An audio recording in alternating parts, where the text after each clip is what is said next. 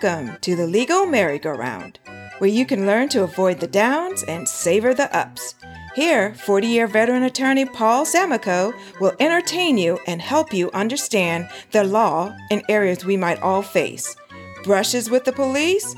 Oh boy. Family disputes? Oh no. An injury and accident situations? Ouch. And now, here's Paul. Hello there. My name is Paul Samico. I am an attorney and the very proud host of my podcast, The Legal Merry-Go-Round, where I want you always to remember the most important thing about going through day to day avoid the downs and savor the ups. That is the motto of my podcast. And of course, it applies to the legal things, but it also applies to you in everything you do. Wouldn't it be a wonderful world if you could always avoid the down things and enjoy the up things? So today, as you know, is Wednesday, and that means it is my Wrongdoer Wednesday show where I'm talking about some criminal things. And before I get started, I am absolutely thrilled, beyond thrilled, to announce that I now have a sponsor for my podcast, a very, very wonderful and intelligent woman, Bev Myers, who is a law professor in California and she teaches a legal writing class. So I want you to write this down no matter who you are. You're going to get a hold of Bev at her email, bev at legalwritinglaunch.com. Now, why do you want to get a hold of her? Because she has three different classes where she can help you learn skills necessary to transform legal writing to be better. And you say, Well, I'm not a lawyer or a law student. And that may be the case. But you also want clarity and precision in your writing, no matter who you are and what you do. Contact Bev, and she's going to explain to you, or you can go onto her website and look for yourself, legalwritinglaunch.com. The three different courses that she has, all very inexpensive and amazingly worth it to help you with your legal writing skills. Now, because of you hearing this here, when you reach out to her, you automatically get a 10% discount on any class you take. Please get a hold of Bev Myers at bev at legalwritinglaunch.com. She is my first sponsor here at the Legal Merry-Go-Round. I'm absolutely thrilled to have her. Okay, well, today I want to get into the subject matter of the show which is going to be an explanation uh, of two different types of things expungement of a criminal criminal record and pardon pardoning of a criminal conviction so i'm going to talk about expungement in the first half of the show and then in the second half i'm going to come back and talk about pardons so expungement it's also called expunction but very rarely it's a court ordered process in which the legal record of an arrest or a criminal conviction is sealed or erased in the eyes of the law. When a conviction is expunged, the process may also be referred to as setting aside a criminal conviction. Now, you may want to know that if you are listening and you have a criminal record or an arrest that you want to get expunged, well, my friend, you're out of luck if you're in one of eight states. All the others allow for this process, but Alaska, Alabama, Florida, Hawaii, Idaho, Massachusetts, Virginia, and Texas have no provisions in their laws for expungement. Ugh, tough world. Okay. So, the availability of expungement and the procedure uh, for getting an arrest or conviction expunged varies according to several factors, including the state or the county in which the arrest or conviction occurred. I mentioned there are eight states that don't allow it at all. If this is something you're interested in doing, I highly recommend that you retain an attorney to help you through the process because this isn't a guarantee, and an attorney will be able to help you. An expungement ordinarily means that an arrest or conviction is sealed uh, erased from a person's criminal record for most purposes. Now, when the process is complete, an arrest or a criminal conviction does not need to be disclosed by the person who is arrested or convicted. Very, very interesting, right? That's why you may want to do this. For example, when filling out an application for a job or an apartment, an application uh, will ask you if you've ever been arrested or convicted. Uh, you can honestly answer no if your arrest or conviction has been expunged, and you do not need to disclose that arrest or conviction. In most cases, no record of an expunged arrest or conviction will appear if a potential employer, educational institution, or other company conducts a public records inspection or background search of an individual's criminal record. Okay, so I, I want to delve into this a little bit deeper. I'm going to ask and then answer Are expunged records completely gone? The answer is not necessarily. Um, it's not necessarily completely erased in the literal sense of the word. An expungement would ordinarily be an accessible part of a person's criminal record, viewable, uh, viewable, I should say, by certain government agencies, including law enforcement and the criminal courts. The uh, limited accessibility is sometimes referred to as a criminal record being under seal. Now, in some legal proceedings, such as during sentencing for any crimes committed after an expungement, or in immigration and deportation proceedings, an expunged conviction that is under seal may still be considered as proof of a prior conviction. So, what are the factors determining eligibility? Um, what what things have to line up in order for someone to get an expungement? Whether you uh, can get a criminal record expunged depends on a number of factors, as you might have imagined, including again where you are, the nature of the crime or the charge, the amount of time that's passed since the arrest or the conviction, and your criminal history. Um, expungement versus having a record sealed is a distinction I have to explain because I've already used that term being sealed. Having your criminal record sealed is similar to having them expunged, but much less hidden. Okay, so if your records are sealed, then it means they're not available to the public. This would include private investigators, credits, and employers. However, these records still exist in the context of the criminal justice system. As an example, the sealed convictions will still be considered prior offenses if you're arrested in the future. You might be wondering then if expungement is worth it. What does it really do for you if, if this is something you're considering? Well, in today's what I'm going to call very hard economic times, um, you know, it, it might really be helpful. The concern is that it's always uh, that a prospective employer may reject you uh, if you have a criminal record or pass over an existing employee for a promotion or a pay raise on the same basis. So, in a nutshell, expungement has the legitimate value for employment purposes. And recently, doing due to some laws that have passed around the country in professional licensing. However, uh, getting a record expunged does not erase, delete, remove it, or uh, kind of like a sponge. I love that word. Cleaning up a spilled drink, restoring one's record to appear like nothing happened. Expungement will change the plea back to not guilty and show the case was ultimately, disp- uh, ultimately dismissed.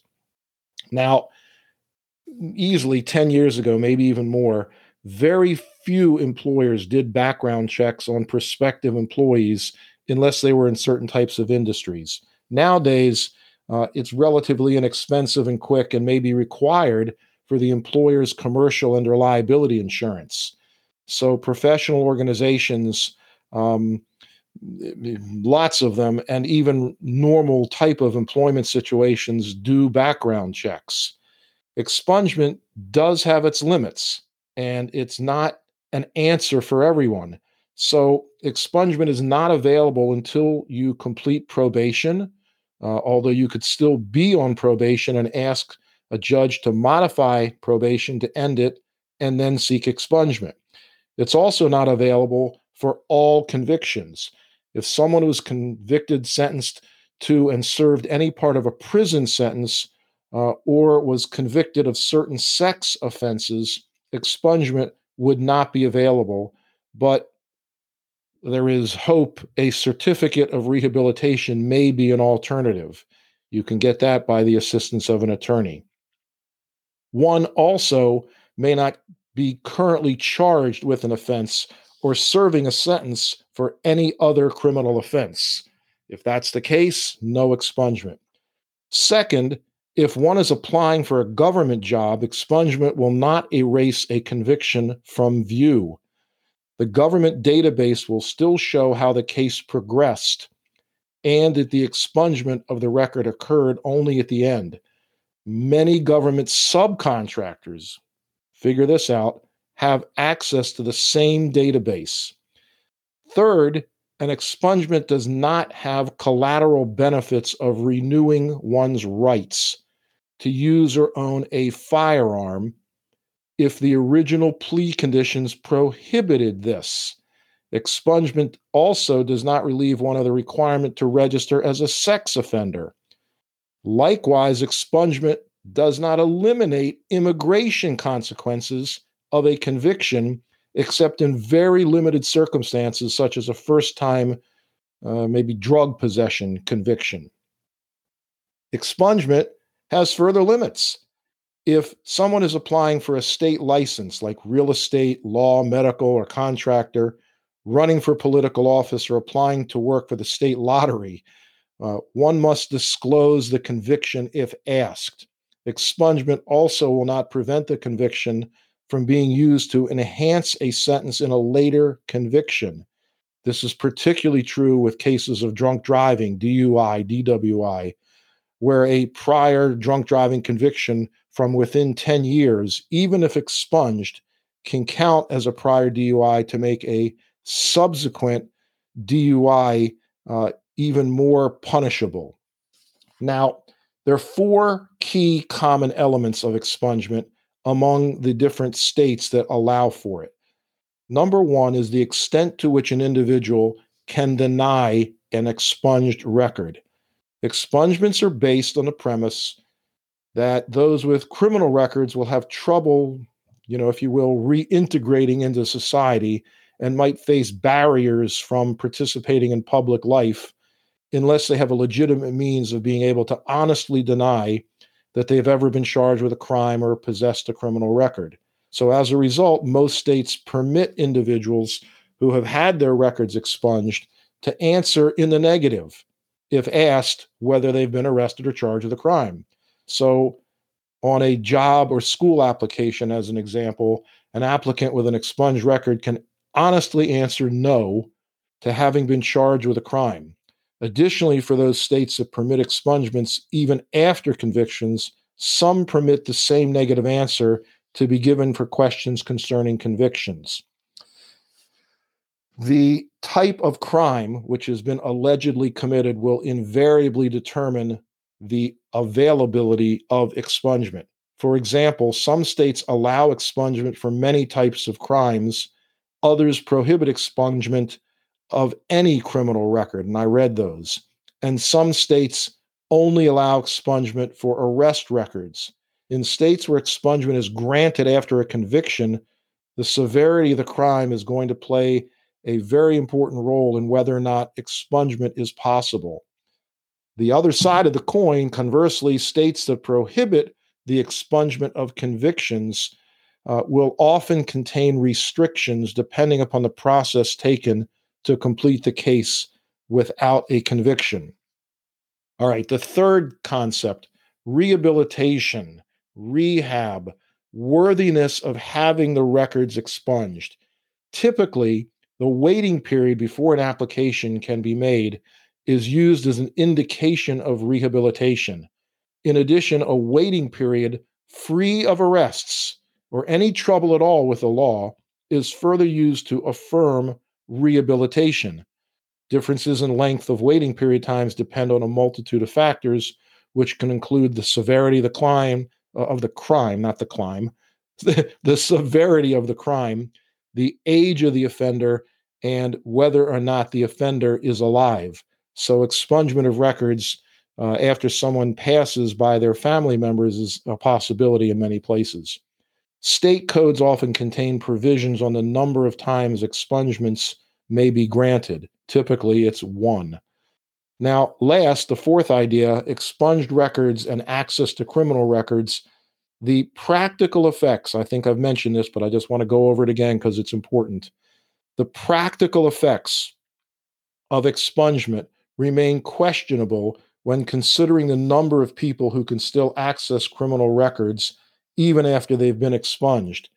It has even been advocated that licensing bodies of professions charged with upholding the public trust, like healthcare, nursing, uh, pharmacology, investment advising, accounting, banking, anything having to do with children and childcare, engineering, law, and architecture, should have access to the expunged records of their members.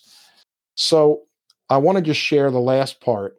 Once you've had your criminal record sealed or expunged, you should go to your local clerk of the court where your case was originally filed and request a criminal records check. The term may, be uh, used in different uh, uh, words, uh, can vary from place to place, from clerk's office to clerk's office, but basically, it's a criminal history check or a records check uh, to make sure uh, to uh, make sure that your record has been expunged. The expunged record shouldn't show up on a background check again because they legally now don't exist. Woo! All right, you got all of that. Uh, if you don't, you can download this and play it again. So, expungement. I'm going to come back after the break and talk about the other uh, the other thing, if you will, the other legal process to, if you will, uh, put you in a better place after you've been convicted of a crime or arrested, and that is pardon. Pardon. Okay, we've all heard that word before, I'm sure. Don't go away too far. I'll be right back.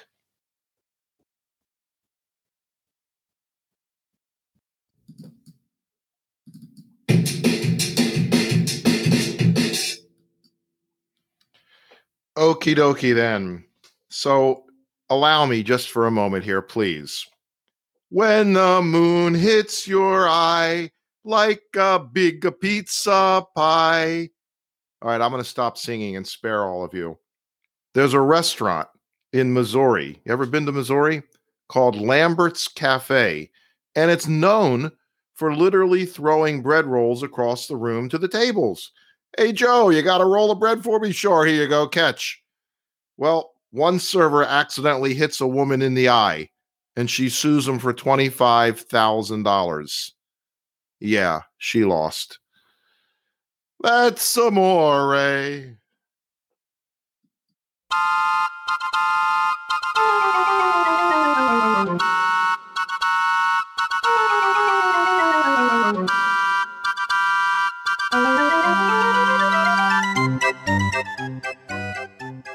Okay, it's break time here on the merry-go-round.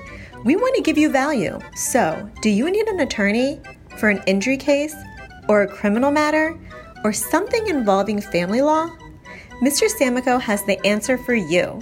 Go to our podcast website, www.thelegalmerrygoround.com. Again, that's thelegalmerrygoround.com, and click on the referrals tab. Then either fill out the form or call the telephone number where you can leave a detailed message that Mr. Samico will pick up, and you'll get a response with a referral to an excellent attorney in your area within eight business hours. And the referral is free, no charge to you for this referral.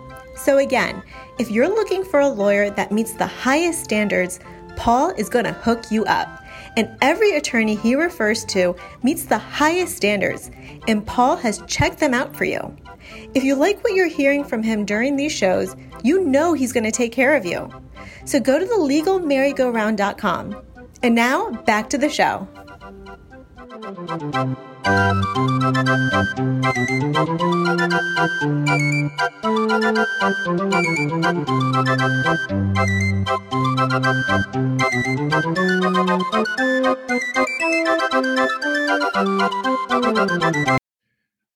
I'm back.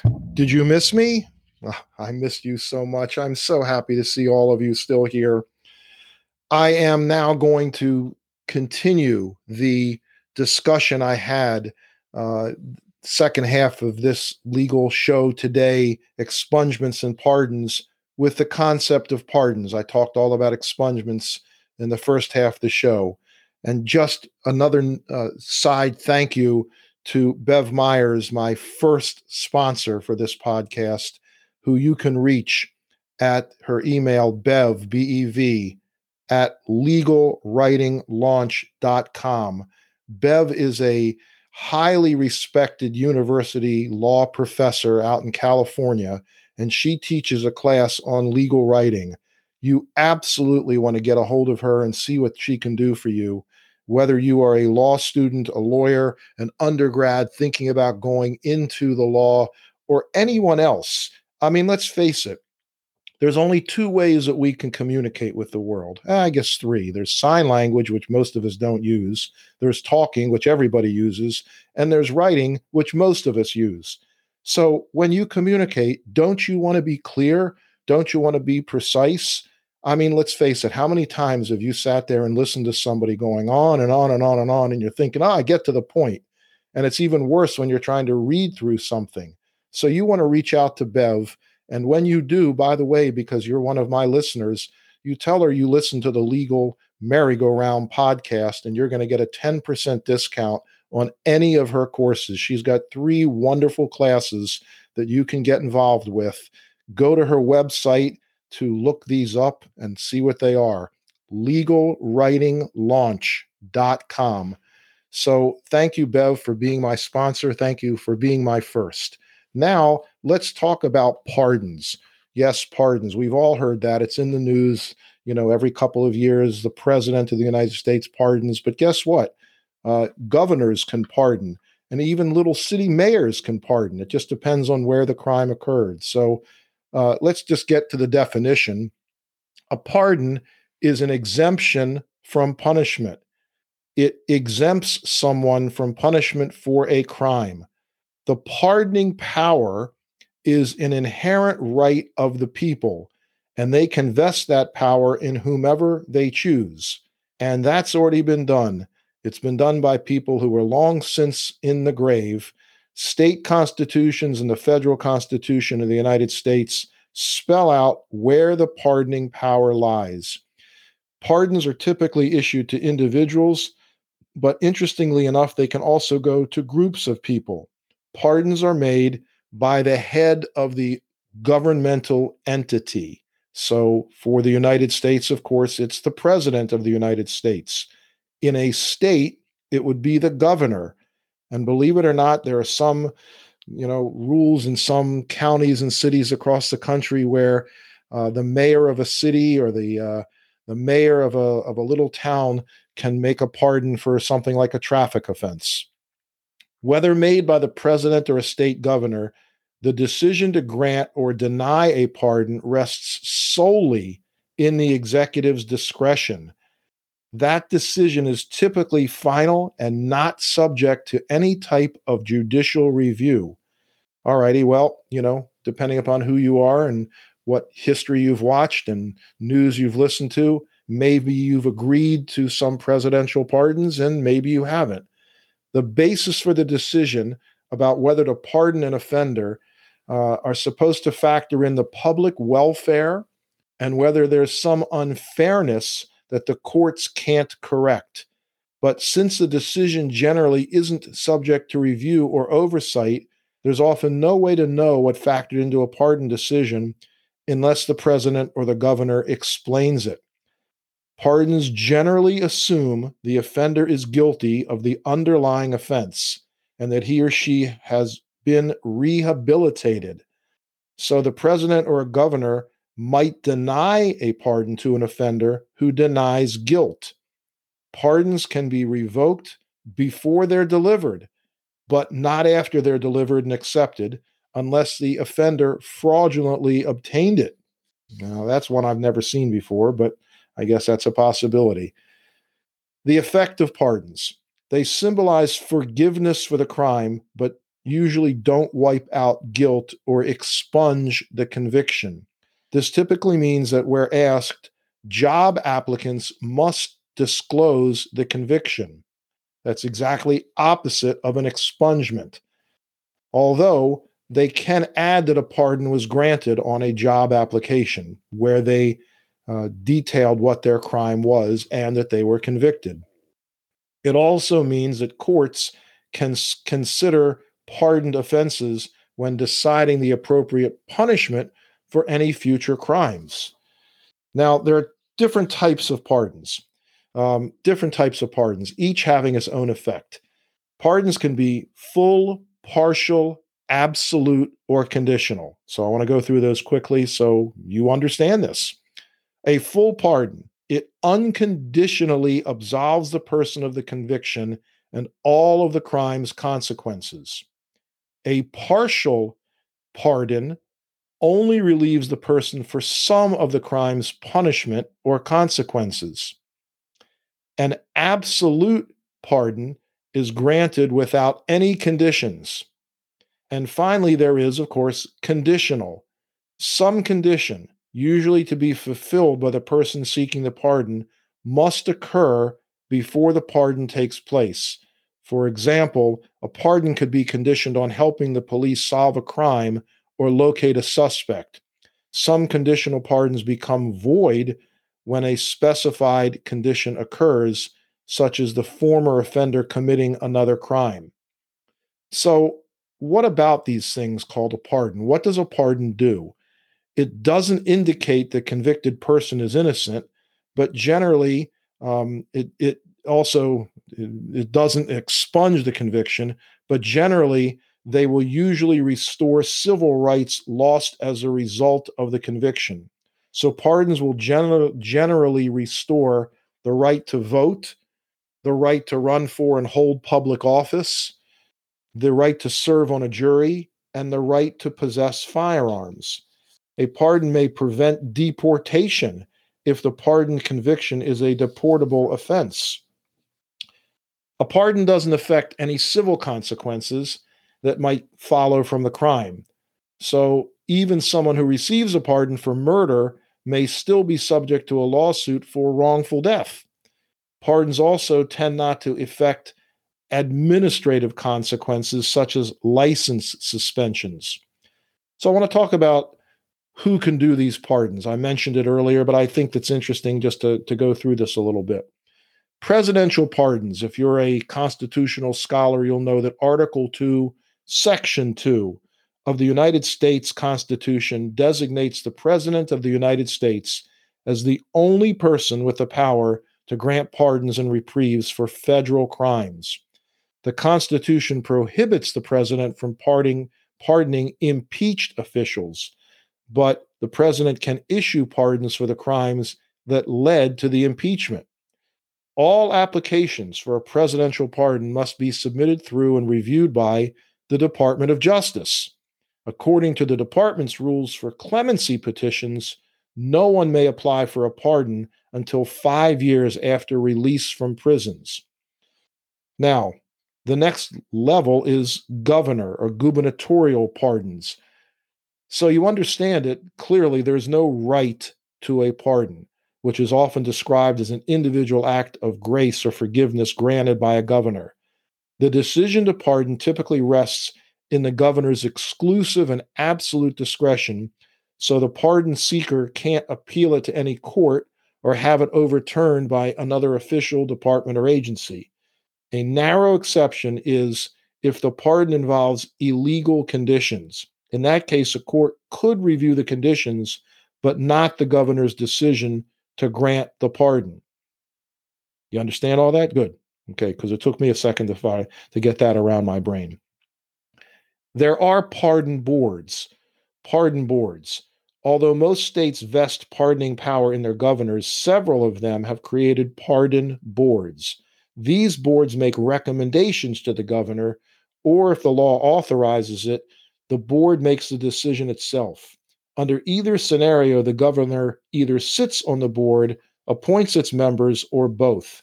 The board's decision doesn't have to be unanimous. Depending upon a state, a simple majority might be enough. Now, there are limits on pardons.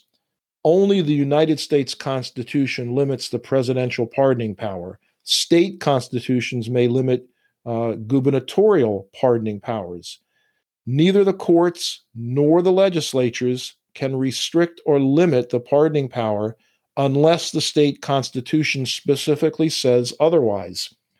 Some states have procedural rules specifying when and how to apply for pardons, but any laws or rules that infringe upon a governor's pardoning power are most likely unconstitutional. Finally, I want to share with you there are some permissible limits on pardons. In the United States and in states, pardons generally apply only to offenses against the state or the United States. Governors and the president can't pardon convictions for municipal crimes. If the city passes an authorizing law, the mayor can pardon people convicted of violating city ordinances. Another limit is two times. Typically, the same person can't be pardoned twice unless a majority of the state Supreme Court approves. Another limit is post conviction. In many states, pardons cannot be issued until after the person has been convicted. And finally, there are certain crimes where simply there are no pardons available. Some states don't allow pardons for certain types of crimes such as treason, treason and impeachment or for prisoners on death row. Second half of the show on pardons was a little shorter than the first half on expungement because there's really not that much to talk about. But we have certainly seen in the news how presidents can use this power. And more too often, my commentary here, uh, it's to savvy political favor or to allow for buddies of the president uh, to be pardoned. Um, if you are following the news, I think you know what I'm talking about. Pardons typically take place right at the end of terms. So a president or a governor on their way out often will pardon two or three or five or however many uh, have been convicted during that term. Again, my concern is that they're not always appropriate. Uh, they don't come because of deserving, they come just simply because of who the governor or the president liked, a political analysis. And that's just not the United States of America that I want to be proud of. But it is where we are. And so now you know the difference between expungements and pardons. And I hope that you're never in a situation where you have to ask for either because you are a law abiding citizen. I do hope that you enjoyed uh, this Wrongdoer Wednesday edition of the Legal Merry-Go-Round. And I do hope that you're going to come back and listen on Friday for the next edition of the show that I call Fender Bender Fridays where we talk about injury cases and that sort of thing. Have a nice afternoon. Thank you again for your ear.